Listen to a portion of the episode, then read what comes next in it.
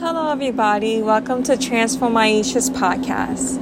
And I actually wrote a post on my blog. Um, so the title is called Confusion versus Faith. It actually popped into my head this morning. I was like, you know what, let me just write it down. So here it is. I used to be confused for a long time. I used to be extremely conflicted with God's desires and my desires. I was extremely double minded that caused extreme confusion for me. Should I embrace the single impurity type of lifestyle, or do I say yes to the nice guy that comes my way but does not want to live for God, or lives for God only on his own terms and on his own way? Should I embrace patience or be a hot tempered person who has to prove her way to the world because I deserve respect? Should I embrace long suffering or instant gratification that makes me temporarily forget the current problems of the world? Should I embrace lifting others up and loving them despite what they have done to me? Or should I gossip, vent, or cause discord towards others? Should I value standing up for the truth or making convenient white lies here and there? Should I choose to deny myself and live for God's will or live for myself?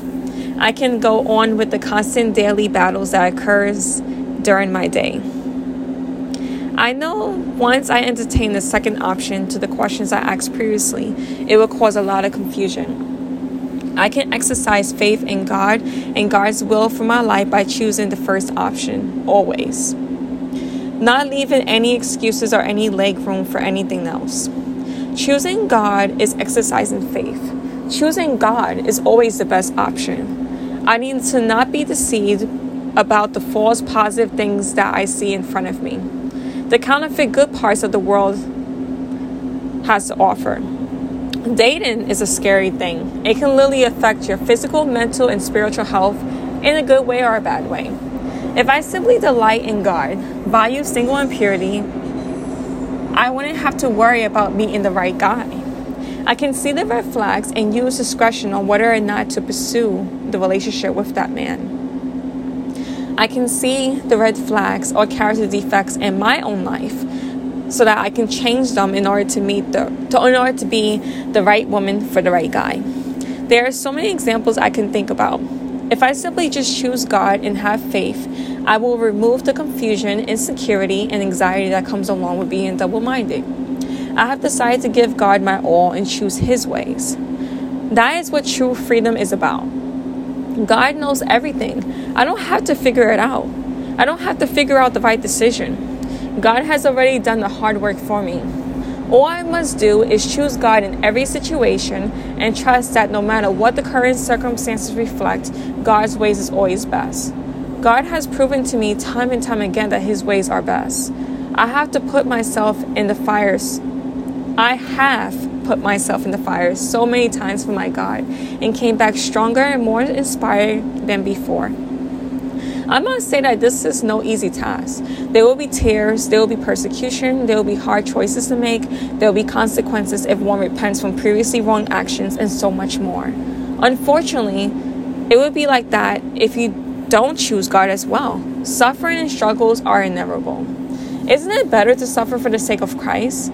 Isn't it better to suffer for doing the right thing than doing the wrong thing? God is working in that suffering, but if you choose to live in sin and not repent, then God's plan cannot be done. There is no confusion with God. It is only certainty that comes, that offers whenever I choose to exercise faith. Thank you so much for listening, and I hope you have a wonderful day. And one thing I do want to clarify is that when I say that God's plan cannot be done, it means that God's plan cannot be done in, in, in your life. Like the plan that God has, if one decides to say, hey, I'm not going to follow you, I'm not going to give you my life, I'm not going to give you my heart, then God's plan, it cannot be done because God, you know, He cannot, He cannot work with that. So it just shows to me that God's love is very unconditional but to have an intimate and amazing and pure, wonderful relationship with God, like the best relationship you could ever have in your entire life with, with anyone in the world, with God, it is conditional. And it makes sense, you know, because even for us, like, you know, like we have certain things that we desire with a friend. Like, we don't want a friend to, like, use us and lie to us and treat us like trash, you know. So it's just it's, it's just such an honor. But you know, as I said, you know, um, it's really really hard. You know, there's there's times that I have to really deny myself and say, okay, you know what. Don't listen to that first thought. What does God say? And I notice that every time that I choose what God wants, in the long run, it's so amazing. And it's just, it just, I don't know, it just makes me so happy when I think about that because I'm like, wow, you know, I don't have to be confused.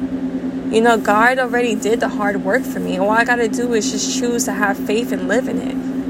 And God would take care of the rest. You know, and it just makes me want to live a life just saying thank you to God for all He has done for me. So, thank you so much for listening to Transform My Aisha's podcast and have a wonderful day. Bye bye.